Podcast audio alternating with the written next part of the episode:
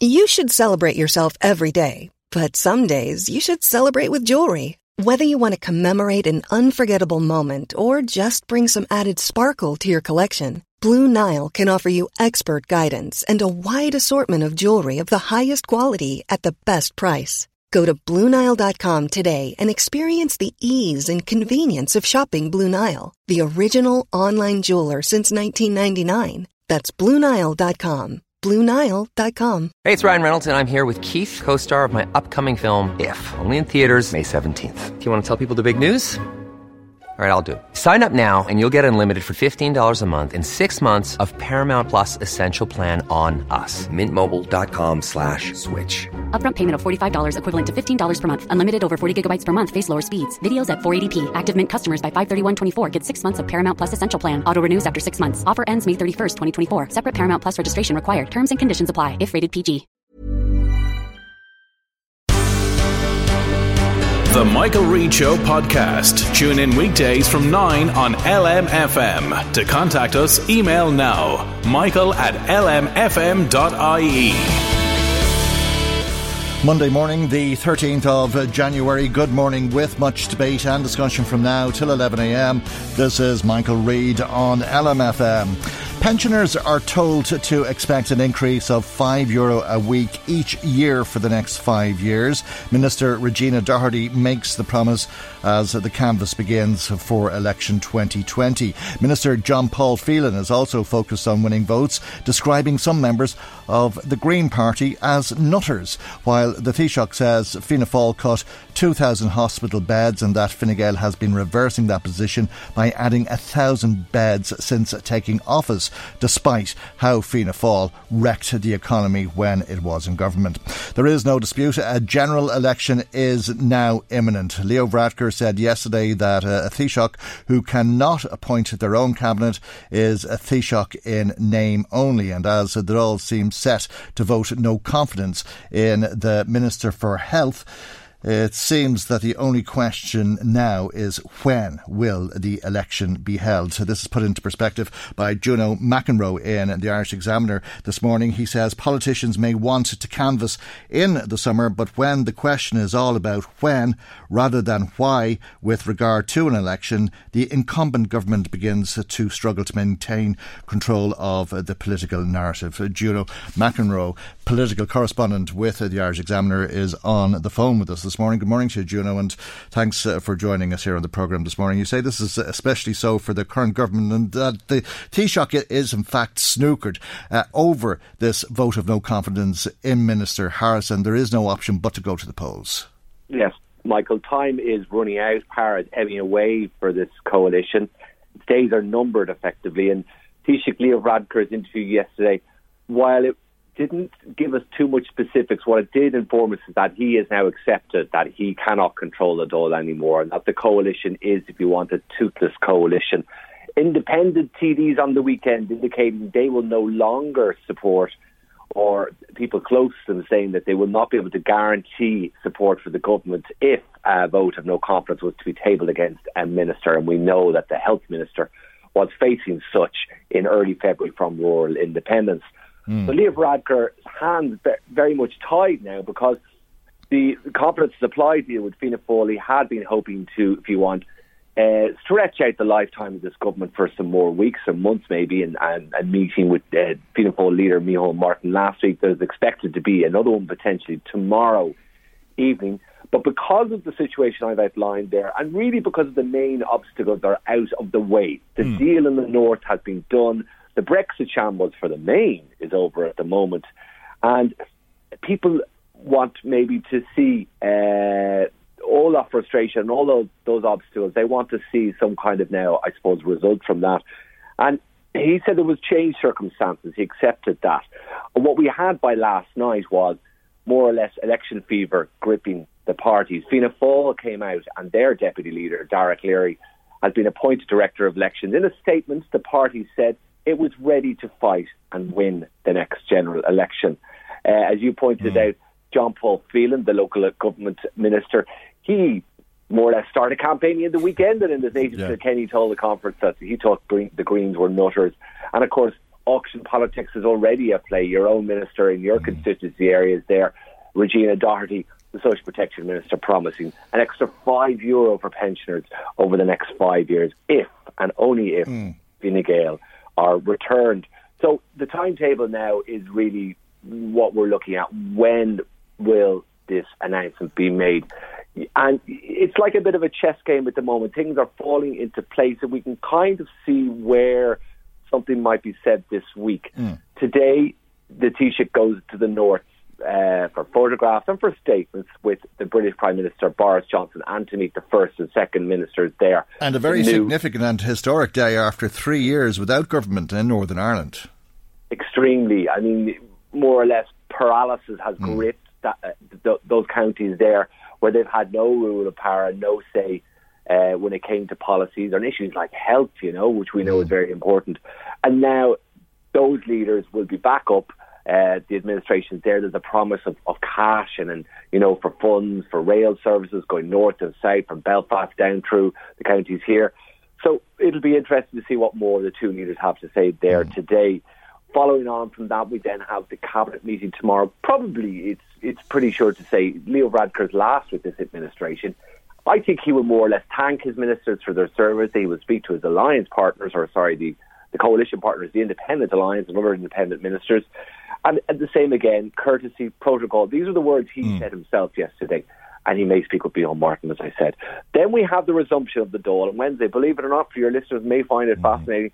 The Dáil only returns on Wednesday after the Christmas break, a long break for TDs, the, but there you the, go. The Christmas holidays have finally come to an end. finally yeah. for the politicians.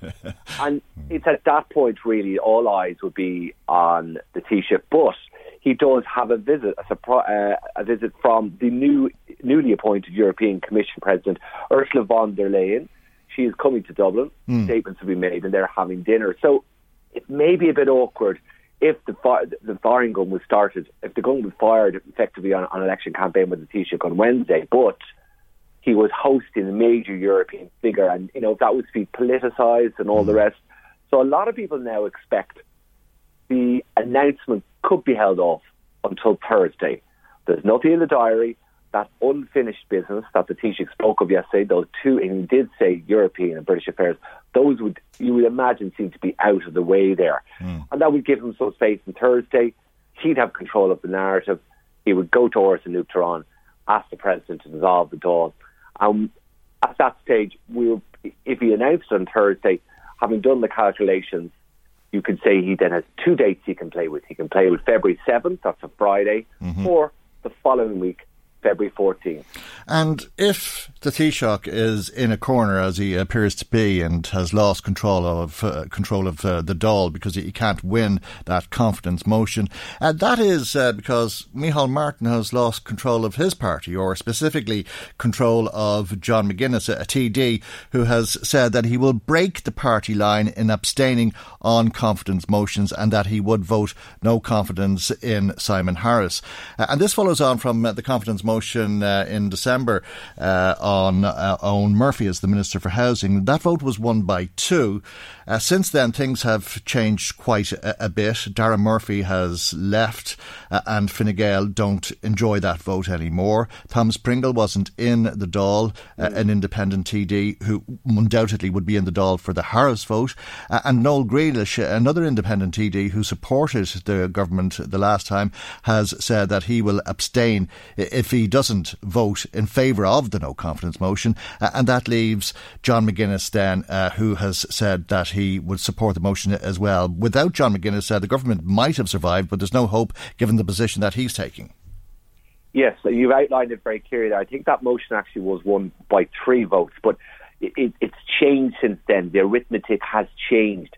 That resignation of Dara Murphy, Thomas Pringle, who wasn't at the vote, who will come back. Noel Grealish, an independent in Galway, now not indicating to his colleagues that he will be able to support the government. All those those so oh, there are only one or two TDs, but it makes a difference. And I suppose even if John McGuinness, the Rebels Fianna Fáil TD, hadn't said he'd come out and vote against the government, effectively breaching the confidence supply deal between Fianna Fáil and Fine Gael, it would be difficult to see the Taoiseach maybe taking that risk and going, letting the Dáil and letting the government go on as, as long as the, the confidence motion was taken in early February. Because if the government was to lose that motion, you you very much lose control of the situation. You're running into election campaign. You would probably have to go to the the Orson front quite quite soon afterwards. Mm. And as the Taoiseach points out yesterday, and you said in your introduction, Michael, a Taoiseach who can't appoint a cabinet is a Taoiseach in all but name. Okay, and he's going to ask to be re-elected on which date, though? That's the sixty-four thousand dollar question, I suppose, this morning, Juno. I would rarely do this, Michael, but I would put my money on the 14th, to be honest okay. with you. Mm-hmm. Uh, on Thursday, I, according to the days that are needed to dissolve the Dublin Call election, he would have the, you know, uh, on, uh, enviable position of maybe going between the 7th and 14th, but um, I would say maybe the 14th. I could mm. be wrong, though. All right. We'll uh, find out uh, quite possibly over the next couple of days. I think people will be very surprised if we don't know by Thursday, as you say, Juno, though. Uh, yeah. We'll leave it there for the moment. And thank you very much indeed for joining us here on the programme this morning. Juno McEnroe, political correspondent for the Irish Examiner. Michael, Reade on LMFM. Now, that vote of no confidence in Simon Harris as uh, the Minister for Health uh, that has led it seems, uh, to this decision to go to a general election rather than face uh, defeat has uh, been tabled uh, by Michael Collins and the Alliance of Rural Independent TDs. Michael Healy-Rae is an independent TD for Kerry and he's on the line with us now. And a very good morning to you, Michael Healy Ray, and thank you indeed uh, for joining us on uh, the programme this morning. it's good morning, Michael, to you and your. How are you? I'm very well. It's clear that you've managed to force a general election. The Taoiseach had said that he wanted to go to the polls in May. It seems as though it will be on the 7th or 14th of February now. Well, I think that it's inevitable that there should be an election at this time because, quite simply, the figures in the Dáil, the arithmetic, do not add up any longer because people like Michael Lowry and Noel Grealish, who would have predominantly supported this government, uh, are now uh, saying that the time is right for an election. And um, I think in Noel Grealish's case, he has said that he wouldn't vote for, but that he would have abstained. So I think that the the writing is on the wall for this government, and as I've said, they've ran out of steam. And I think that now this is democracy. It's the people's choice. It's the people's chance to have their say and to, to let us see what they want and who they want to govern this country for the next four or five years. And there's six TDs in your group, isn't that right? Uh, yourself and your brother Danny, uh, Mattie McGrath. Michael Collins, who's Michael Collins, uh, you have Michael Lowry, uh, Noel, Noel Grealish. Grealish I think in total there's seven. Oh, okay. Uh, and uh, what about uh, Michael Lowry? Did he say that he would vote for or against this motion? I think Michael Lowry uh, put forward. Michael Lowry, you know, is a very experienced politician. He's been there a long time. He issued a release the other evening, which was very um, informative in what it said, because to be honest, it put the writing on the wall to the Taoiseach, because what he clearly said was that he didn't believe, he was being asked what way would he vote, and the answer he gave was that there wouldn't be a vote because there'd be an election before the vote.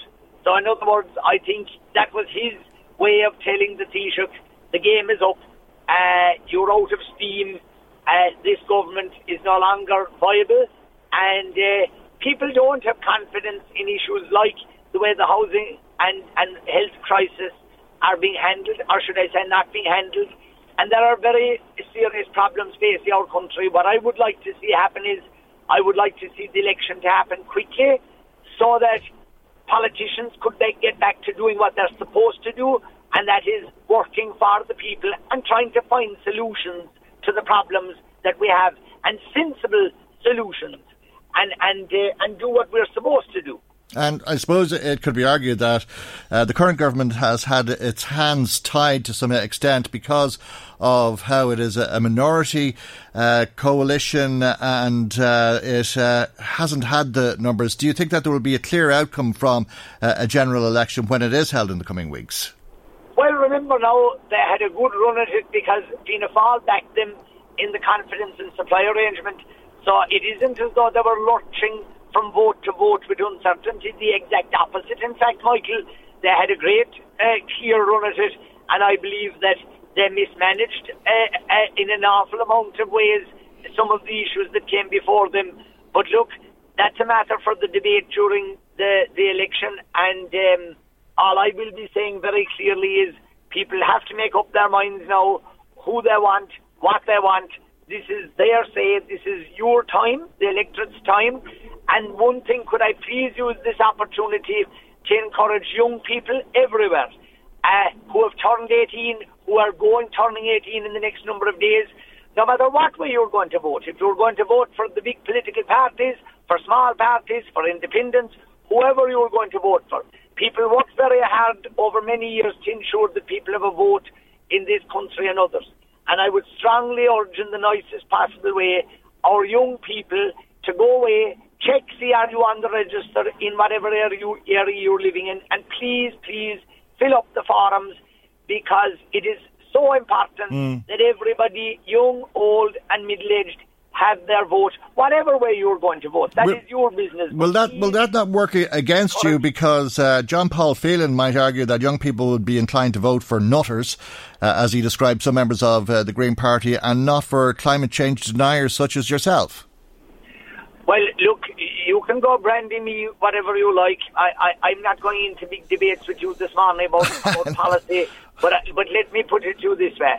When I encourage people to go on the register, I hmm. genuinely mm. mean that because even if I thought tomorrow morning a person was not going to vote, we'll say in my own instance for myself, I would still believe if I was the parents or the friends of young people, I would still be saying, oh, look, will you go away there and will you get registered to get them into the habit of voting.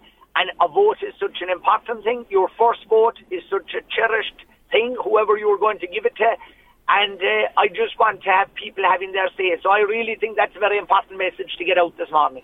I'm sure the Healy-Raes are very, very popular in Kerry, uh, uh and undoubtedly you'll uh, return uh, two members uh, well, from your family to the next. About undoubtedly, remember the biggest worry that I have in this election is that my political competitors will be saying, oh, Michael be fine, don't mind about him. Mm. Many people lost their seat because of complacency. What I'll be saying to people is I'm starting this election with not one vote in a basket. And I, I, I don't doubt that for a minute, uh, but but the uh, political background you have is, is such uh, that uh, you've uh, brought an awful lot to County Kerry uh, in the way, I suppose, that Michael Lowry has brought a, a lot to Tipperary. the Healy-Raes haven't been behind the door in doing deals and following in the footsteps uh, of your father, Jackie, uh, who uh, Bertie Ahern would have relied on for support in the past. Do you hope uh, that the next government will be looking to do deals with independents such as yourself? The first thing I have to do for the people of Kerry is I have to ask them in a humble and uh, and straightforward fashion would they be kind enough to vote for me to elect me? If I am elected, I will look at the, the political situation then, if I am there, and uh, I would dearly cherish and adore the opportunity to represent them again. And uh, and I will always have nothing but the best interest of the electorate, the, the future of County Kerry and our country at heart, because this is a time of change. There's an awful lot of serious problems before us, and I really believe people have to roll up their sleeves and knuckle down to the job that they have at hand after the election. So uh, that's all I will be saying to people is that I, I have no surety of being elected at all, at all. Uh, like I say, I'm starting with an empty basket. Mm. But do you hope to be kingmaker? Because uh, it would seem as though the next election will be similar to the last in uh, that the outcome will be relatively tight, uh, and whoever uh, ends up being the biggest party will be looking to make deals in order to govern. I wouldn't be so presumptuous as to look any further than polling day and the votes being counted and then seeing have the people given me an opportunity or not. And uh, any politicians that would go counting their chickens before they're hatched would be a fool, and I am not in that category. Okay. I, I take it you don't expect uh, that motion now to be brought to the House, so when do you expect uh, the election to be held? Uh, I would imagine that the that the way this is going to work is cabinet meeting Tuesday. Government ministers will be informed of the Taoiseach's intentions. He'll go before the Dáil on Wednesday.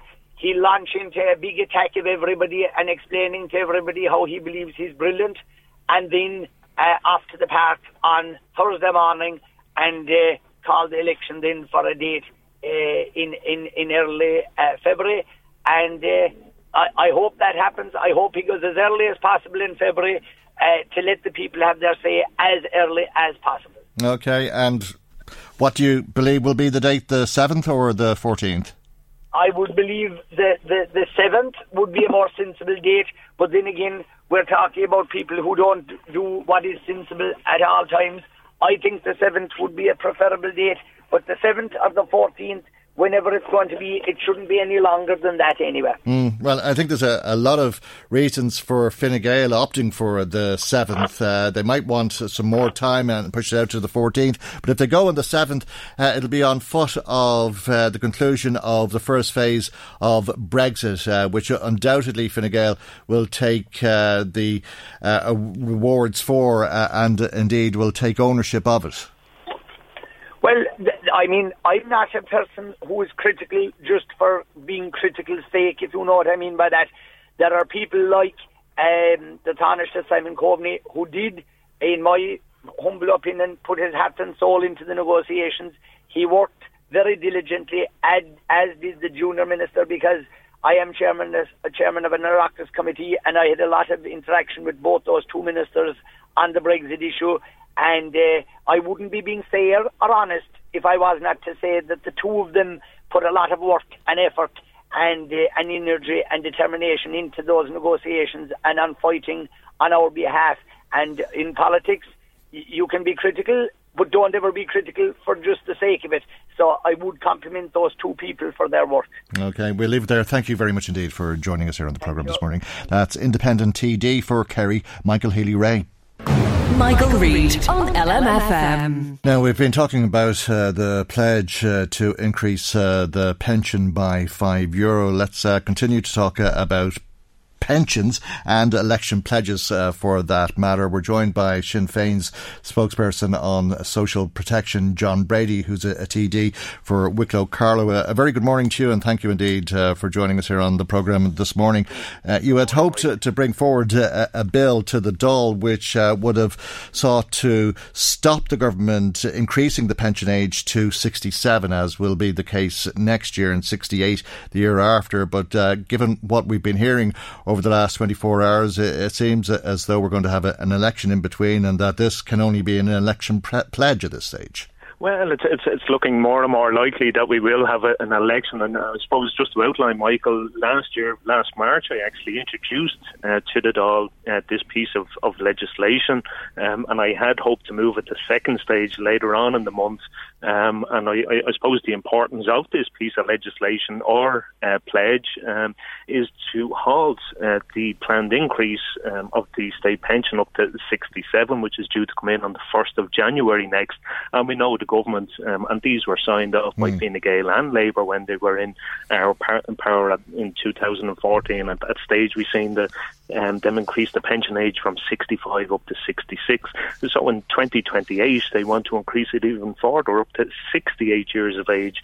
And all of these changes were, were brought about with no consultation with any of the organisations, mm. um, with little or, or no debate and, and, certainly no approval uh, from uh, the Dáil at, at, that stage. And we know the the impact this has had on, on, on, people, many people working their entire lives, paying their contributions into uh, the social insurance fund, and only to see the, the, the pension age uh, moved, and the impact this has had on, on, on people.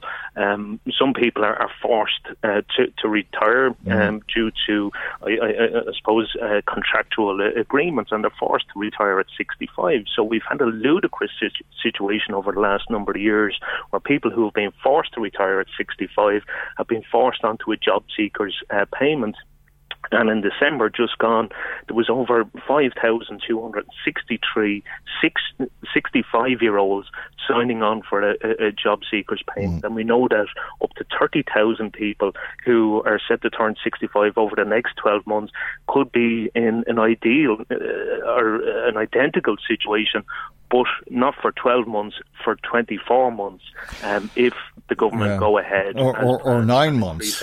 or, or, or, nine or months. nine months uh, and then have no income uh, for the remaining time up to 67 or, or 68 or perhaps uh, they'll work till they die uh, as some fear And uh, that's, I uh, and- suppose that's the other side of it. Mhm. I mean, obviously, when people are forced to retire and onto a job seeker's payment, it's a considerably lesser amount. It's uh, 45 euro less than the, the state pension that they are entitled to. And the other side of it is that some people will not be able to afford uh, to retire as they had planned and will be forced to work longer and longer. And it's interesting over the weekend, I, I don't know, some of your listeners might have been following uh, some of the uh, trouble over in France over the planned uh, pension reforms where uh, France had, had planned on increasing the uh, pension age from 62 up to 64. Now, Macron has uh, backed down. He's um, ceded to, um, I, I, I suppose, the concerns and the demands of the unions who have been fighting those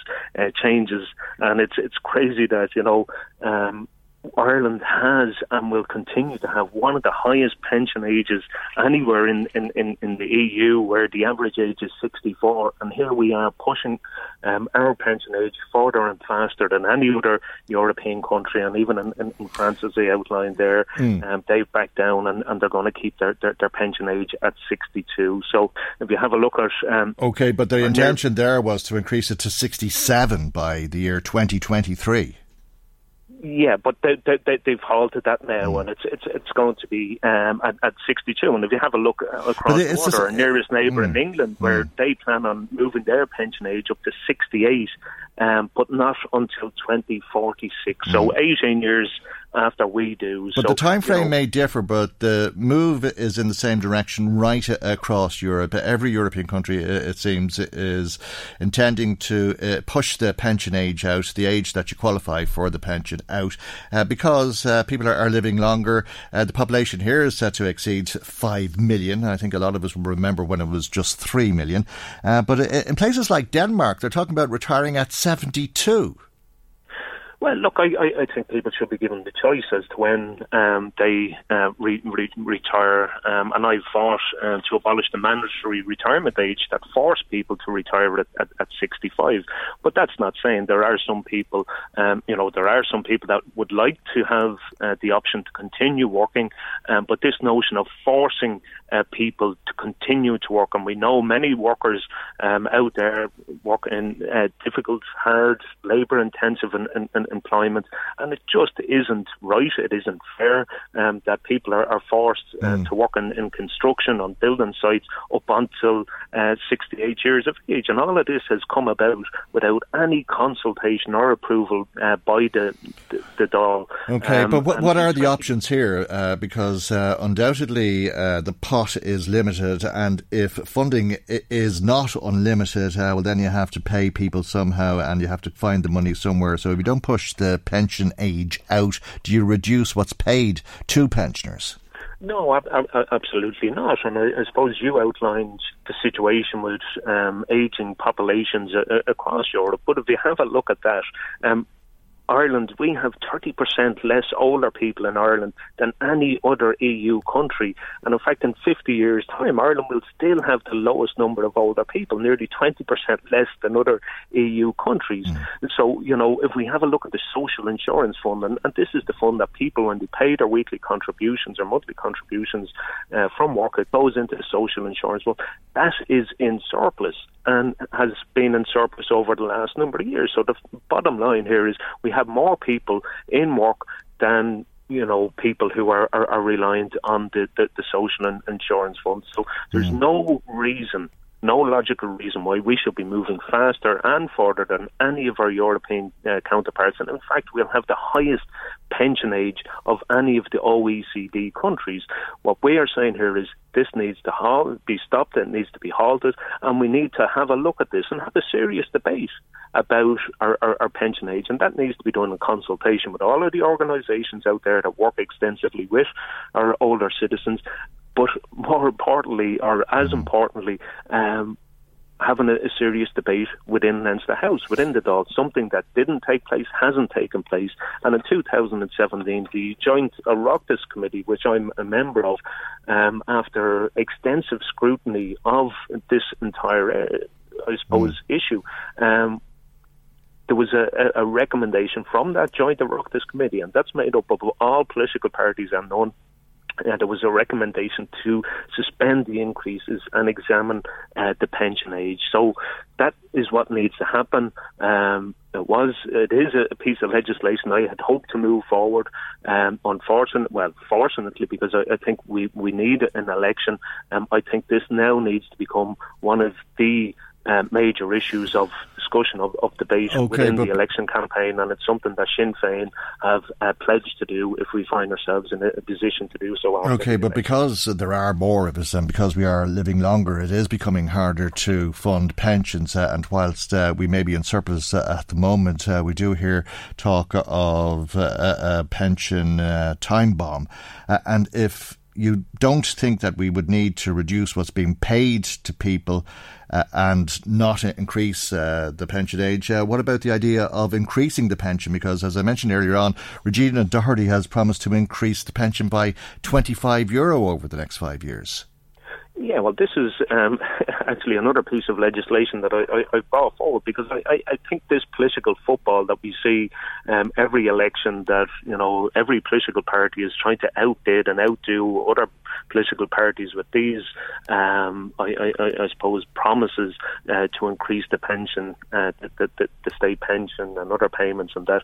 I think that is unfair. Um, and what we need is a, a, serious discussion and a serious debate around that. And I brought forward a piece of legislation that would see um, the political football being removed from the setting of, of uh, the amount that our pensioners are, are, are paid and a, a, body set up, um, a commission set up that would look it based on, on fact and evidence um, that, you know, um, would be, be linked uh, to our indexation that, you know, for many years we've seen no increase to our, our, our state pension, even though inflation has continued to rise and rise um, year on year on.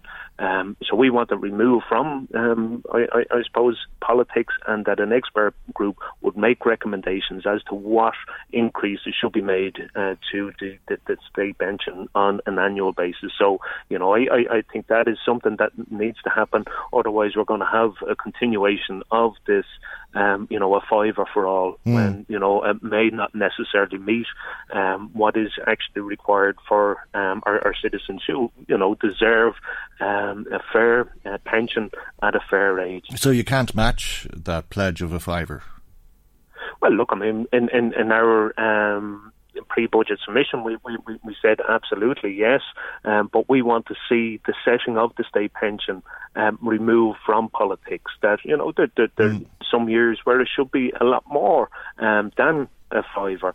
So what we are saying is um, yes, we want to see increases to not just our, our, our, pension, but other payments where we have, you know, I, I suppose our young job seekers, for example, mm. where we still have discrimination for our young job seekers, anyone under 26, uh, based on age, um, are on a greatly reduced um, uh, job seekers payment. So we want mm. to see all of that removed from politics. Yeah, but if you're to follow that line of logic, uh, that would mean that uh, there may be years that pensioners would face a, a decrease. No, look, we have. If you have a look across the water mm. um, in, in, in the UK, for example, I mean they have what's called a, a triple lock mechanism, hmm. where um, it's it's linked to a number of different fields. So there's a minimum increase that should happen, um, but then it's it's based, um, it's benchmarked against uh, indexation. It's against uh, a number of different areas. Sure, but That's I mean, if saying. you benchmark it against indexation, if you look at let's say 2009 when income level levels in this country plummeted, uh, you could be looking at the prospect of decreasing pensions. No, certainly that's not something that would ever happen under uh, a Sinn Féin uh, government or a government that had Sinn Féin in, in involvement. We want to see the mm. politics removed uh, from uh, the setting um, of our, our, our, pension and all social welfare payments, um, and for it to be based on evidence.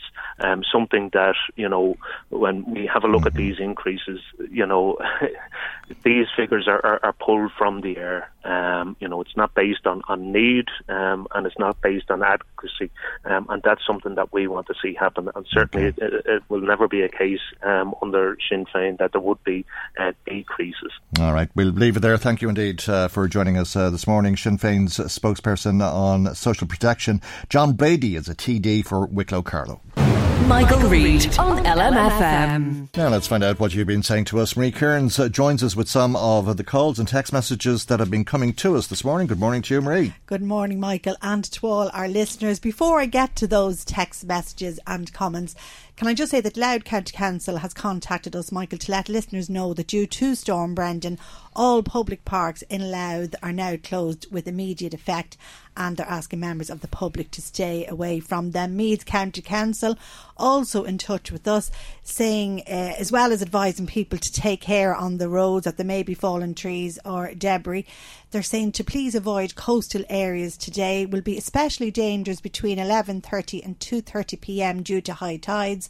Localised flooding is anticipated on the R150 Marsh Road at Stagrennan and the R150 Road 51 Coast Road at Mornington between 12 and 2 o'clock and warning okay, signs are in place. So okay. just asking mm. people to take care. And you have been warned. You sure do. Getting back to those comments and the general election. It is going to happen, Michael, and people have been in touch.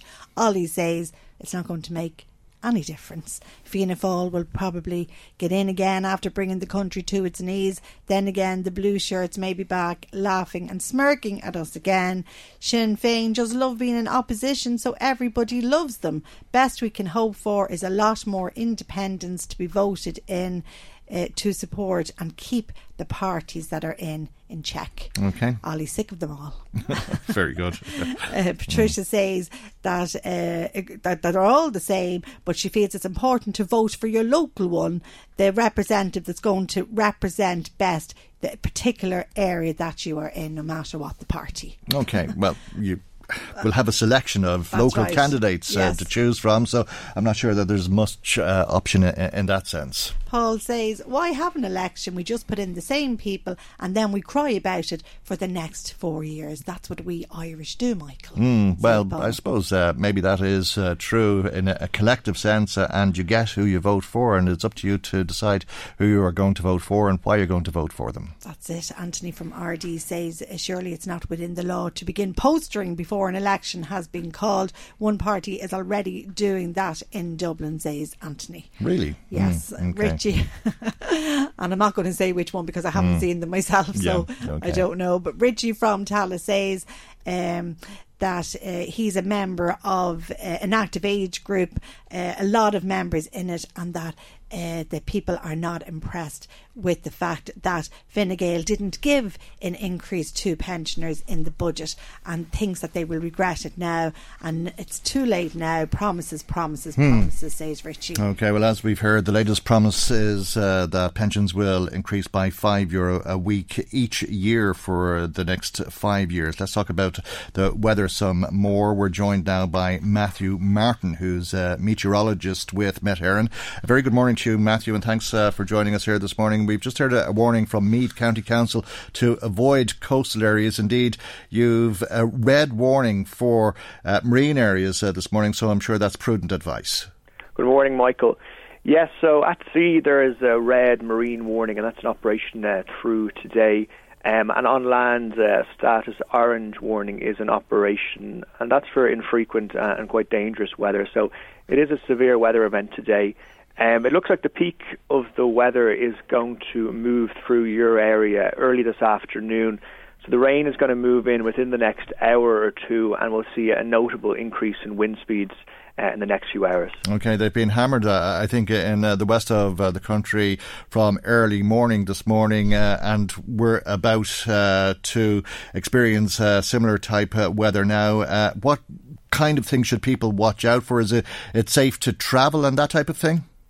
Yeah, so already in the in the south and west, uh, the highest gust so far is 118 uh, kilometres an hour, and that was recorded in Sherkin uh, just within the last hour. So the strongest of the winds are now uh, moving eastwards uh, across the country. So obviously, it's just to um, uh, you know make appropriate uh, decisions today. Uh, check your activity and event and delay or cancel as appropriate. Mm. those decisions are made uh, by by the council and local authorities. Um, but obviously uh, urge extra caution today, especially on coastal areas. Okay, well, high winds like this obviously can bring down trees. I think there's probably less chance of that because of the time of the year and fewer leaves on the trees. Yeah, so but uh, regardless of the, of the time of the year, of course, weakened trees uh, can fall, can come down, and with with wind speeds uh, we're expecting today, we're expecting wind wind gusts in your area to reach around 100 kilometres an hour or more. So certainly very strong, and there will be some branches uh, and, and weakened trees falling down. Okay, and if you couple that with spring tides uh, and indeed uh, the surge uh, as a result of uh, this weather, uh, would you expect some flooding? Yeah, we have um, along the west coast. There's more of a, of a risk of flooding, but certainly along uh, the east coast, uh, there is an elevated risk of, coastal flooding. But that will really occur around high tides uh, today. Um, so obviously, um, the best advice is to stay clear of the coasts uh, this afternoon. Plenty of, of rain, uh, and uh, then it'll ease a bit as we go into later afternoon. What about the coming days? Uh, will this blow away? Yeah, so uh, we're going to have a sharp front uh, move through the area within the next, uh, probably moving through around 2 p.m. and that will be very heavy, but that will clear through, and then it's uh, it's quite changeable and unsettled for the for the remainder of the week. Quite a cold day tomorrow with some rain for a time during the afternoon, and then will, more wet and windy weather is expected at time then through the through the rest of the week. So certainly staying unsettled after Storm Brendan moves through. Okay, Matthew, thank you indeed for joining us here on the programme this morning. Matthew Martin, meteorologist with Met. Now let's go back uh, to the phones and some of uh, the comments that you have there, Marie. Yes, Michael, a text message from a listener who was uh, listening into your interview with Deputy Michael Healy-Rae and says he just wants another election, Michael, to maybe bring another family member into the family firm, i.e., Dáil Éireann, says this listener. Okay. John and Navan says, I'm absolutely, phoned in, I'm absolutely flabbergasted that Fine Gael is promising five euro a week in pensions when a couple of weeks ago they refused to give anything in the budget. I'm a political neutral, Michael. It may not come across as that, but I am. And then for Fine Gael to suggest that they weren't aware Dara Murphy was working in Europe for the past two years is making a fool of the Irish people. Fair enough. Okay. Fair play to the rural independent TDs, says Sean from Drogheda. Did they force the Taoiseach's hand? You'd be waiting a long time for Fianna Fáil to do it. uh, yeah, well, somebody broke ranks, uh, which. Uh, Thomas Byrne wasn't too keen to talk uh, about on the programme last oh, week. Yes. Uh, and John McGuinness, yeah, yes. And I yes. think uh, the uh, idea that uh, the Taoiseach has lost control of the Dáil is in part due to how Micheál Martin has lost control of his party. Marie from Drogheda is just touching on uh, that. Well, in the sense she says that there would be mayhem in the Dáil if he hadn't called an election, mm. that he'd no choice at this stage because it would have turned into a farce with no confidence motions and not sure who was supporting who. And there wouldn't really have been any business done. So it would have mm. been a hmm. waste of time. Better to call it now rather than later. Yeah, well, I mean, they may as well get it over with before uh, the St. Patrick's uh, Day break uh, because, uh, I mean, there's a lot to be done now that they're coming back from the Christmas holidays. Yes, a lot to be done, Michael, a lot. yeah.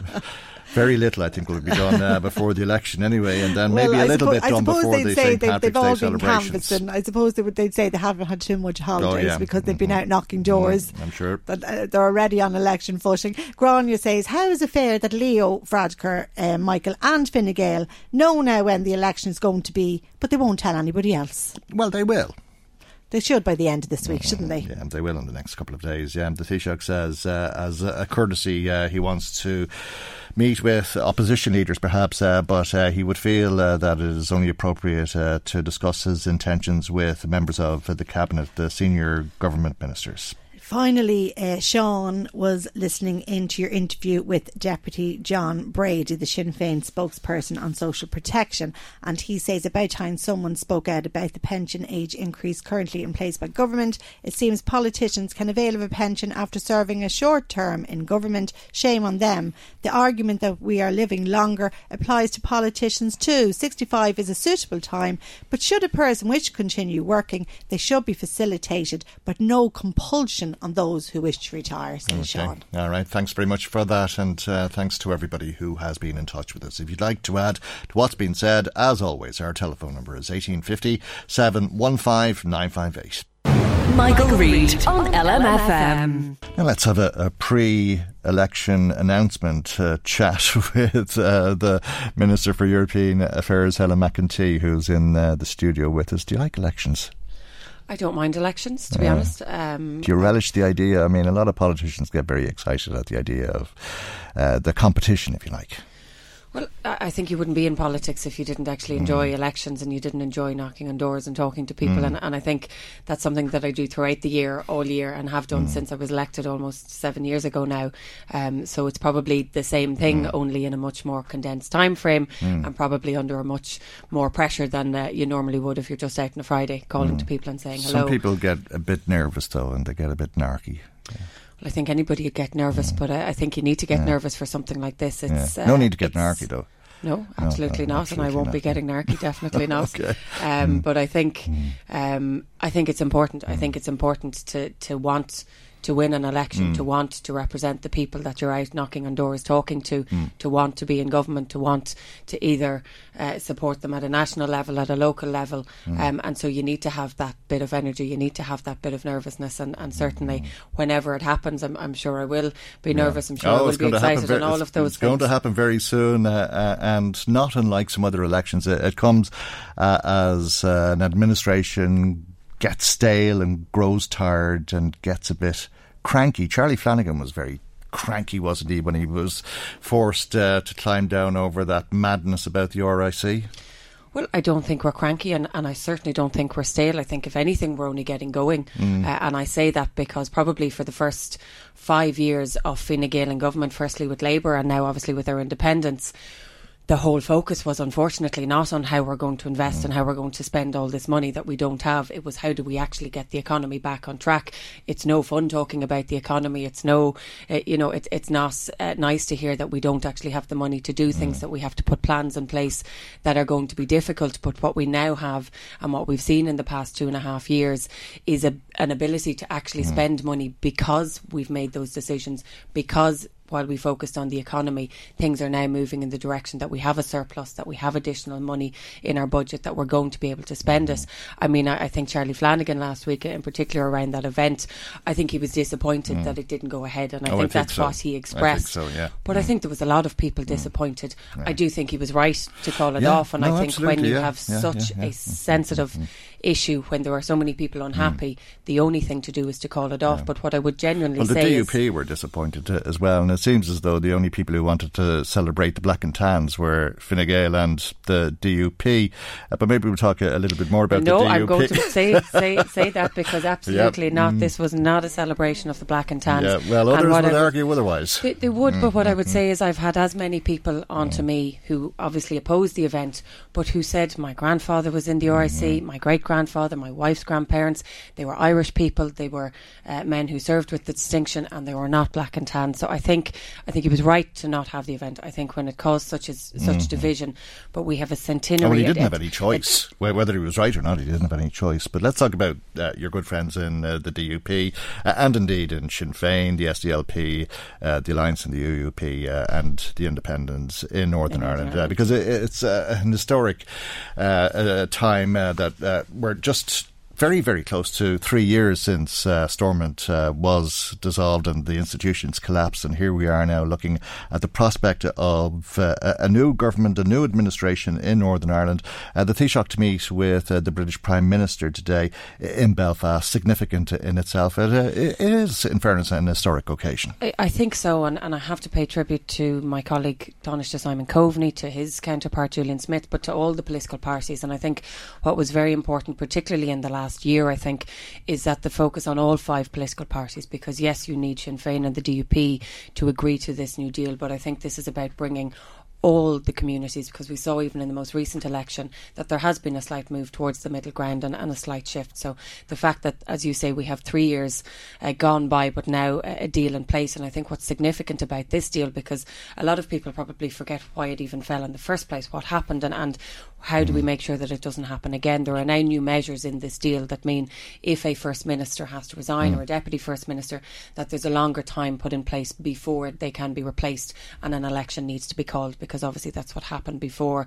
We have new measures in place now that means uh, the executive can be given a longer length of time to, to be mm. formed, again, meaning at that same time ministers can still hold their jobs because what we've seen in the past three years is that civil servants have been trying to essentially run the country.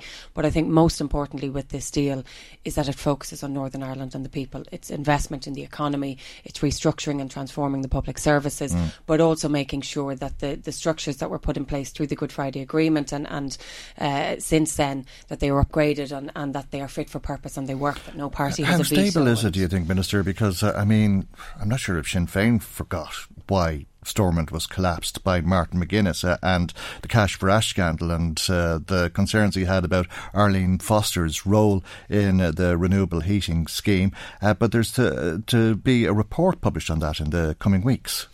Absolutely, and, and this is something that will have to be addressed. But I think that's why uh, measures have been put in place to make sure that if there are any bumps in the road again or any major bumps in the road, that the assembly isn't just going to fall at the drop of a hat. And I think that was the biggest fear that it mm. could be reconvened and straight away something would happen for it to collapse. So these measures are put in place to make sure that even if something happens, as I've said, first minister, deputy first minister resigns, is forced to mm. resign, that there are mechanisms through which the assembly can stay in place, can function. But most importantly, that even if there is an election, mm. which we obviously hope it won't get to that point anytime soon, that ministers can still continue to do their job and can still continue to, to function in the north. So Okay. it's it's an extremely important point, and particularly given where we are now. Obviously, we've saw uh, seen in the last week uh, the House of Commons have fully passed through the whole of the, Yes. the piece of legislation uh, of the withdrawal agreement, which means now it goes to the European Parliament. This is the Brexit legislation. It goes to the European Parliament.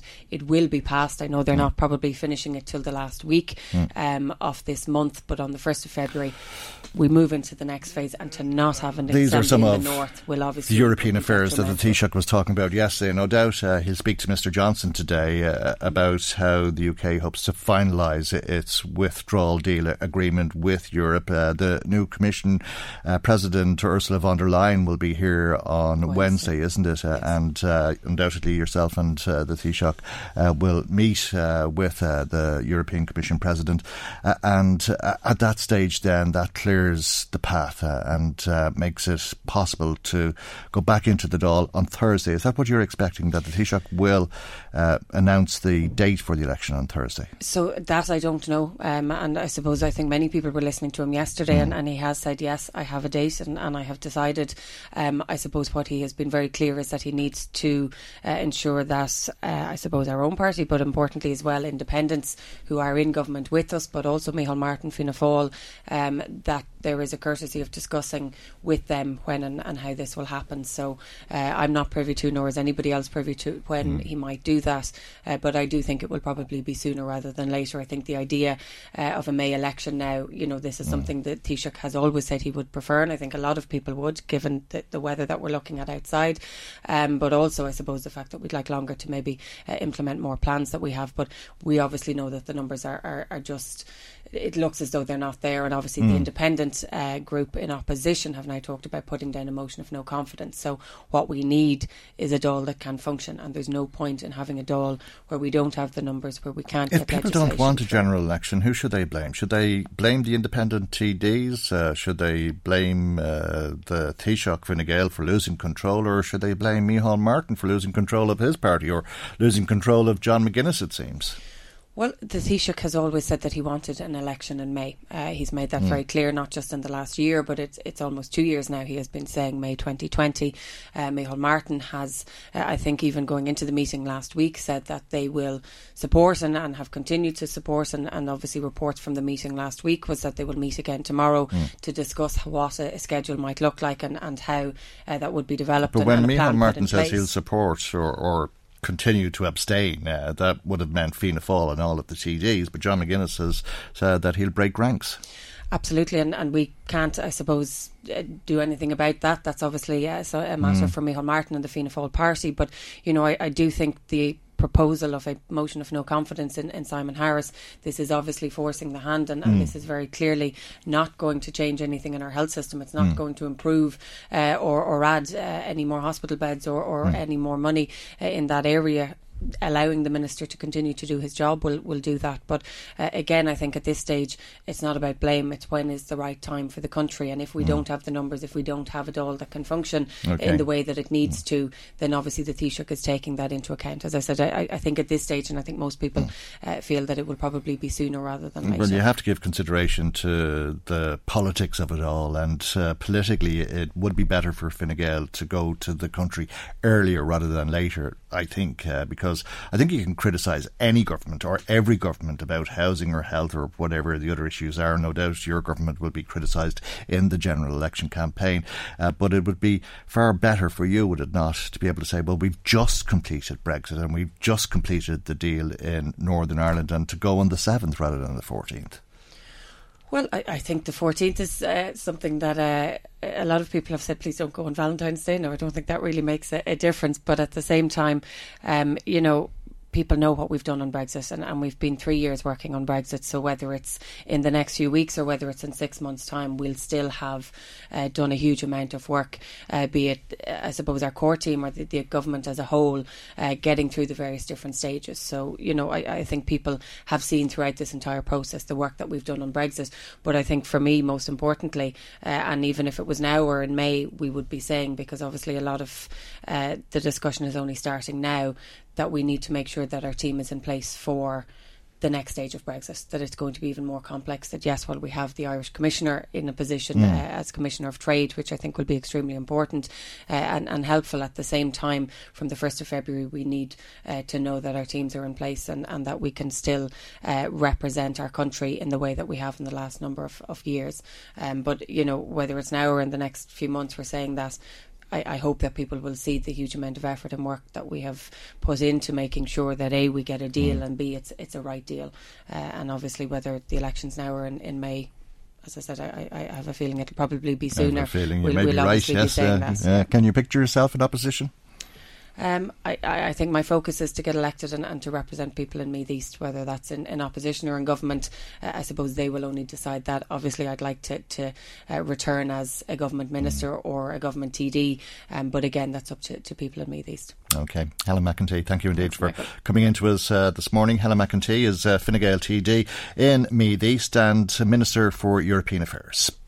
Michael, Reade on LMFM. Well, as we've uh, been discussing, Taoiseach Leo Varadkar will meet with uh, the British Prime Minister Boris Johnson in Belfast, and uh, the meeting of uh, the two leaders will, uh, apart from other issues such as Brexit, mark the restoration of Northern Ireland's political institutions. Ulita Clancy, spokesperson for the Meath Peace Group, joins us now, and a very good morning to you, Ulita, and thank you for joining us. almost three years since uh, Stormont collapsed. Uh, it is a, significant and historical occasion to see politicians getting back to work. Yes, and good morning, good morning, Mike, and happy New Year to you and your listeners. Mm. Uh, yes, it is great news now at the start of the year. Um, obviously, after three years, and hopefully we can now see, you know, that they will get knuckled down to work and get on with the job because there's so much that needs to be done just on the practical sphere alone in government. Mm. And uh, let's hope that nothing is going to rock that now and that they will all go in there. And, and, and, and obviously, we must all pay the proper tributes to the hard work that brought this about, and particularly the Secretary of State and, and our Taoiseach, and then the, the political parties and the compromises they have come to. Mm. Uh, and uh, no doubt uh, it was uh, difficult to come to those compromises, as is always uh, the case in northern politics, uh, but perhaps a, a, little bit easier than would have been the case because of how the DUP lost its clout in Westminster and the elections, which saw the Tories take its big majority, was one where voters in Northern Ireland very clearly said to the MLAs, get back to Stormont. Yeah, I mean that that was a, that was a very heartening message actually that came from the all of the elections in the last while, and um, I think that the determination of the people who have been saying that for many years now to get back in and get the work done, and you know the combination of the nurses' strike up there as well, I think brought it to a, a, a, a close and. Uh, I just hope, and I'm, I'm, I'm just, we, we, can all, you know, give thanks that this has arrived. Now, obviously, there's going to be a, already today. There's been a few um, little little wobbles on it, and I would hope that those ministers who have now been appointed and elected would kind of keep off the airwaves in terms of anything that's that's kind of divisive. Like there were a few instances this morning, and I would hope that that would you know they would put that away for the moment and try and work together in government and try and build up that trust because the trust was very badly damaged. I mean, it was it was damaged before the assembly and the executive fell.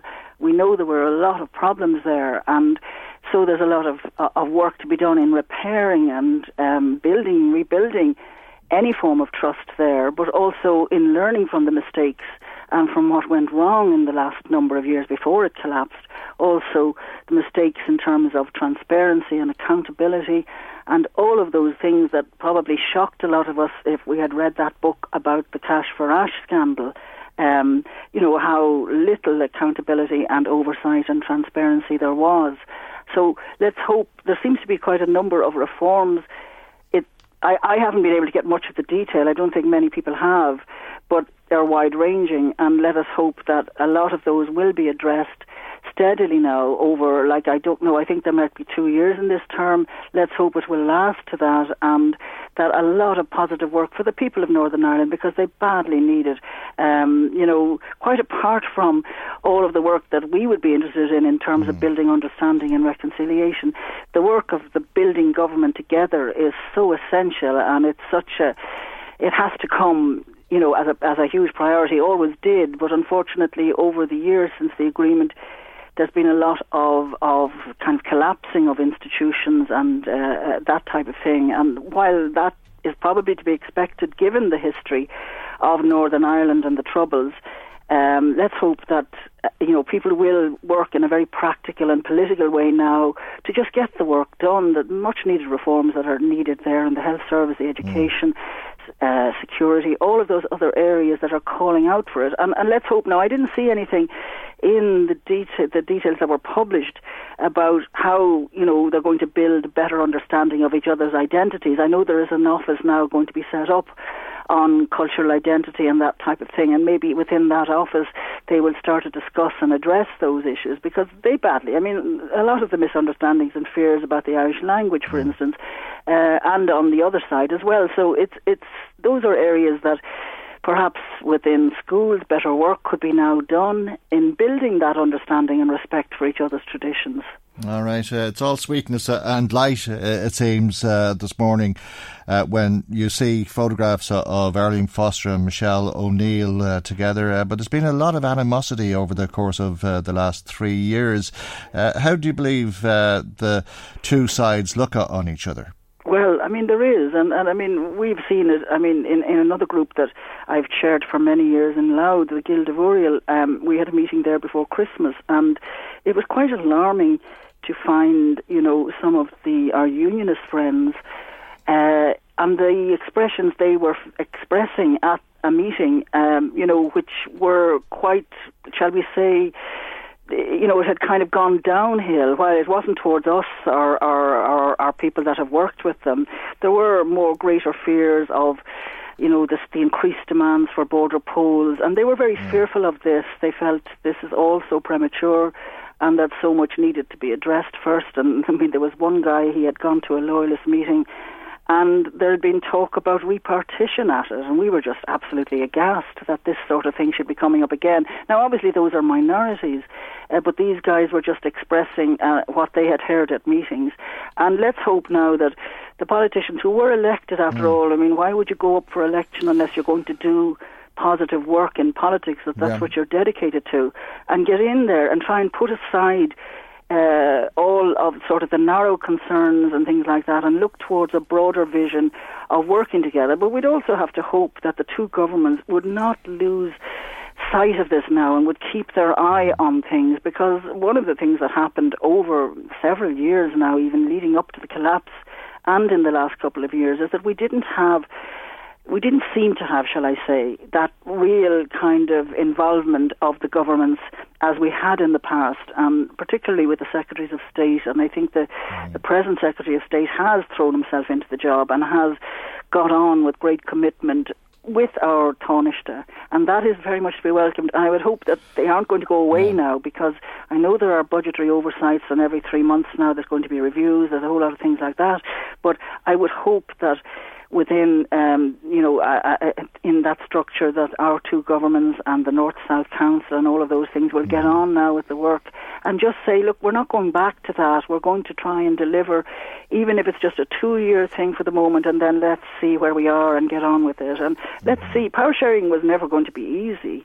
And I note that the parties who had gone into opposition uh, albeit for only nine months the last time before it collapsed, they've gone back into the executive to try and make it work. And I think, um, you know, that is to be seen as a compromise on their part too. What prospect do you think there is, Julitta, of uh, a border poll? Because one of uh, the issues or concerns that the DUP had uh, about uh, restoring Stormont uh, was that the uh, next government uh, would try, or, or, members of it, uh, Sinn Féin specifically, would try to uh, introduce a border poll, and uh, it was concerned that if uh, the petition of concern was abolished, it wouldn't be able to veto that. Now, the petition of concern hasn't been abolished and still can be used if 30 MLAs object, let's say, to a border poll, but it, there would ha- have to be one non-DUP MLA, and I, I take it that they'd be able to get that support would they? Yeah, but I mean, I think we're kind of rushing the the, the, the, the horses here because first of all, a border poll has to be called for by the Secretary of State when he or she feels that there will be a majority for mm. it. Uh, but secondly, on a practical basis, like if you want to unite, like well, there's a perfect right to go for a border poll. If you really want a united Ireland, you're not going to try and rush this on a demographic basis. You're going to try and set up something you're going to work towards it. You're going to try and show that you can work together, and you're going to try and and you know do a lot of preparation. Certainly, mm. do all the talking in the world, do all the debating, academic conferences, everything. Try and be inclusive, if you can be. But the, the you know to try and win it on a demographic basis is not going to bode well for the future. And, unless, and unless you're a politician. you know? Yeah, but I mean, you see. I mean, you're not speaking to us as a politician, Julitta, and that, that is a, a refreshing change. Uh, but politicians play politics. Yes, of course they do, and and but but we we are this is this is something that will affect us in the south as well. So mm. we all have to be extremely careful. I gather there would have to be a vote in the south as well. I'm not entirely sure on that constitutional issue, but I think they, there has to be. But I think I would welcome all the conferences in the world coming up, you know, all the discussions. First of all, we have to get Stormont back. First of all, we have to see whether that can that trust can be built up there. That that these politicians, particularly those who want a united Ireland, can actually work with the other tradition, and that the other tradition who want to stay united with Britain can actually show that that works too, and, and that Northern Ireland can work. And I think that's what we in the South want.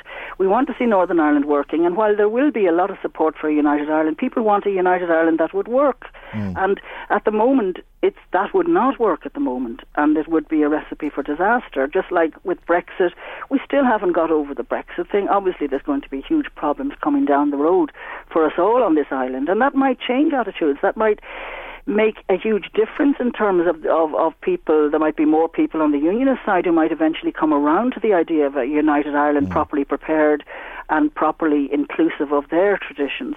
But let's not yeah. rush things now when we're trying to deal with this. Uh, that's all I'd ask for. I mean, I know yeah. political mm. parties will still say all this and will still push for it. But they need to be careful now because I know from these border unionists that we spoke to before Christmas they a, a, lot of this has engendered huge fear in them, a lot of alarm and fear, and they feel sort of very threatened by it. So let's walk carefully there and let's get this government going. I think a huge amount of great progress. I mean, there's going to be a lot of money put in from what I can see, and I think a huge amount of progress will be made. And I think the very fact that even there is going to be an Irish Language Act mm-hmm. now, it may not be standalone. I don't yeah. know what that exactly mm. means, but there will be, and there will be a sort of a fostering of the Irish language. And I hope it won't be a weaponising of it. But that is there a chance? Is there be. a chance, Julitta, that this is all a bit premature? Uh, as we say, it's three years since uh, mm. the institutions collapsed, uh, and I was talking to Helen McEntee about the reason for that uh, mm. three years ago, and uh, the straw that broke the camel's back, if you like, uh, was the Cash for Ash mm. scandal. As you said, mm. you were reading a book about the Cash yeah. for Ash scandal. We're about to read another book, the official report into the yeah. renewable heating incentive, and that may find adversely against Arlene Foster. Yeah, it may, and and that will have to be dealt with, won't it? I mean, it's it's this is where the accountability has to come in and responsibility. And um, I don't know why that report wasn't published before now, but obviously it will make it will need to be very, very, very, uh, you know, perused very, very strongly and discussed and looked at, and lessons will have to be learned from it. And what will happen, obviously, if there are people responsible, then the actions will have to be taken and people will have to recognise that.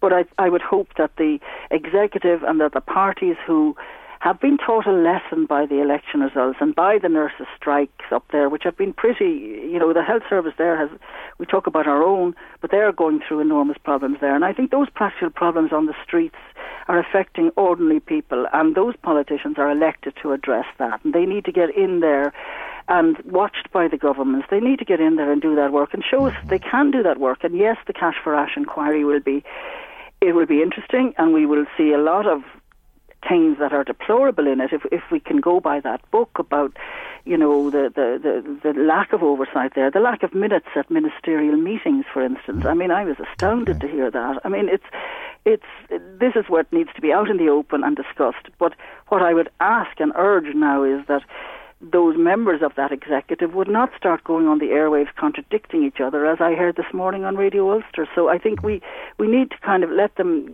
let them have time to get down there and work. And I would ask for them to have the dedication and the vision to just focus on that now and not be focusing on other things, but to focus on delivering for the people of Northern Ireland and showing that those politicians can do that hard and really challenging work. And it, it, we can't minimise the difficulty mm-hmm. of working in that atmosphere well, of true. people. Yeah. Okay, Julitta. Particularly after the three years, Michael. Okay. Thank you indeed. Thank you very much. As always. Thank Julitta Clancy, spokesperson for the Meath Peace Group. Michael, Michael Reade on LMFM. You don't have to look very far to find uh, somebody who's overweight. Apparently, 25% of us are obese, and another 25% of us are at risk of becoming obese. That's an incredible 50% of the population who have weight problems. But would you have any sympathy for them?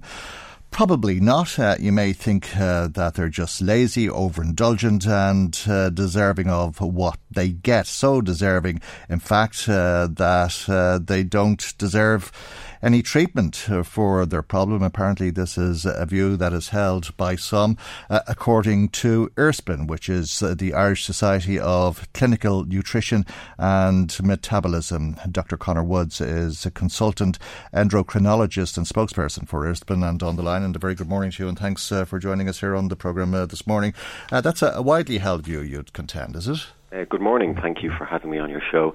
It is unfortunately and very sadly widely held. This perception seems to manifest throughout society. It's not uh, solely in Ireland, it is widespread throughout the world. Um, people judge uh, people with excess weight or obesity and they see the weight, they make a conclusion that it is the person's fault, that it is the individual's fault that they chose to be obese or put on weight. And in all my many years of practicing and meeting patients and people with excess weight, I've never met a single person who's ever chosen to put on weight. And the science and the evidence that we now accumulate and have reproduced clearly shows that there are many reasons for obesity, but that it is not the individual's fault. Nobody chooses to be obese. Okay, and what are the reasons then? Uh, uh if it's not because uh, they're not choosing to diet or uh, to eat less? I, I, wish there was a simple answer. Uh, I will try and make it as simple mm, as possible. Yeah. There, there are many factors that contribute to obesity, And I suppose some of the, the main ones to emphasise would be our environment.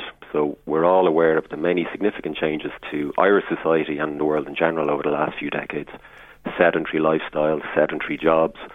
Uh, we don't walk and cycle as we used to. We drive everywhere we don't uh, eat the same foods we did 10, 20, 50 years ago. We have much easier access to high calorie, mm. high sugar foods. So our environment has significantly changed over the last few decades. That's one reason. A second really important reason is genetics. Uh, and again, we're not just talking about one gene, mm. we're talking about multiple genes and multiple subtle changes across many genes. And these are genes that we've inherited from our parents and our grandparents there's nothing we can do about that. That is the way we are born, and we are predisposed to put on weight due to these genetic changes. Okay. And there are other factors such as social behaviour, sometimes medications. Doctors prescribe medications that can also predispose to weight gain. All right. Uh, when you talked about the first uh, reason, which uh, was predominantly due to exercise or, or, or, lack of it and the type of food we eat, uh, and I'm sure you'd add portion sizes into that. Uh, I take it, though, that they're lifestyle choices that people are making and that they could choose to live differently. Uh, again, that is not backed up by the science. The genetic makeup of our brains and the wiring in our brains, so the way we are hardwired, this is to do with reward centres, appetite centres, centres in the brain that control energy and weight. We have no control. We have no conscious control over these centres. So we cannot think ourselves thin. You cannot think, I will not eat that. And the parts of the brain that control these centres, we have very little control over.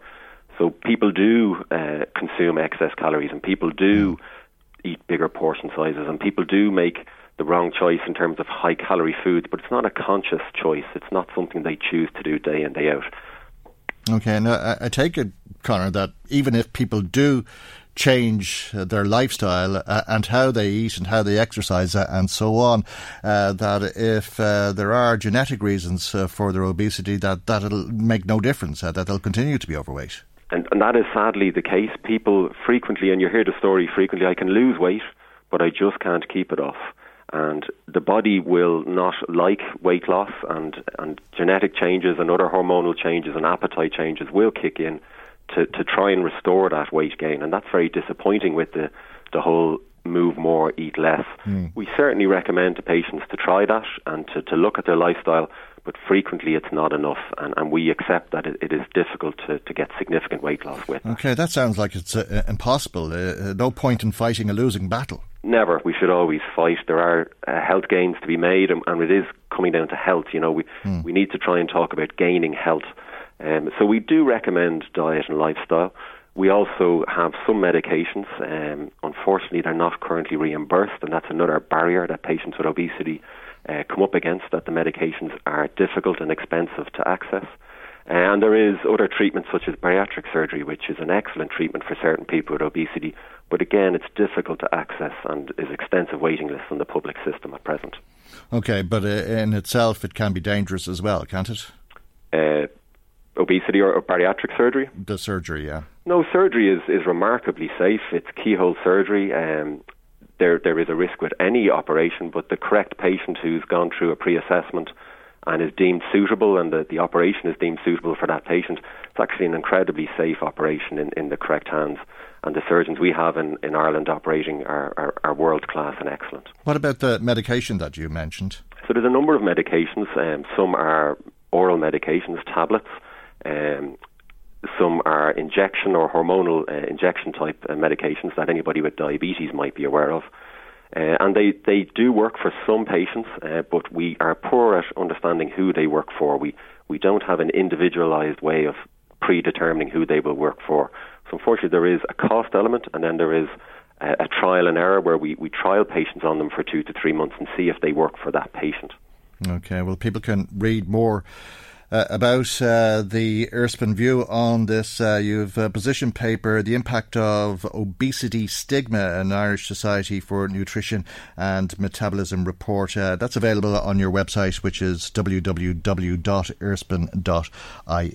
We leave it there for the moment, though, and thank you indeed uh, for thank joining us much. here on the programme this morning. Dr. Conor Woods, a consultant endocrinologist who brings our programme to its conclusion today. Our time has run out on us once again. Before we go, thanks to Marie Kearns for for producing, Maggie McGuire for researching, and Chris Murray in the control tower. I'm Michael. God willing, we'll see you for our next programme tomorrow morning at 9am right here on LMFM. Good morning. Bye bye. The Michael Reade Show podcast. Tune in weekdays from 9 on LMFM. To contact us, email now michael at lmfm.ie.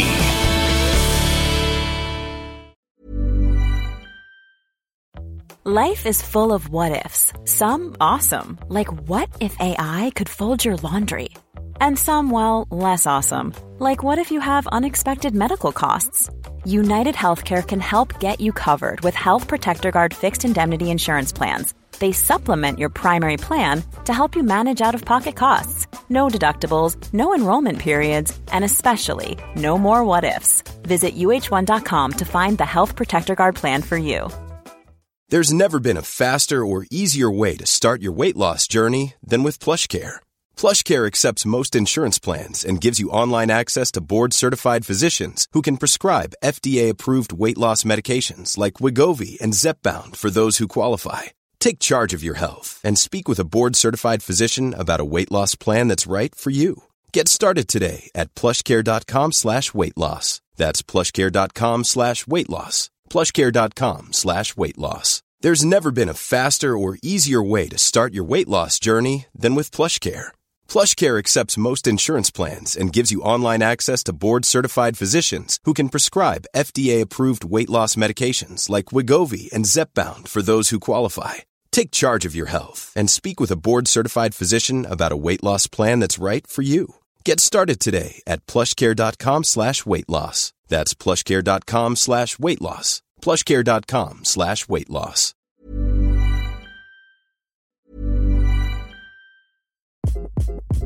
Hi, this is Craig Robinson from Ways to Win, and support for this podcast comes from Invesco QQQ, the official ETF of the NCAA. Invesco QQQ is proud to sponsor this episode and even prouder to provide access to innovation for the last 25 years. Basketball has had innovations over the years too. We're seeing the game played in new ways every day. Learn more at Invesco.com slash QQQ. Let's rethink possibility. Invesco Distributors, Inc.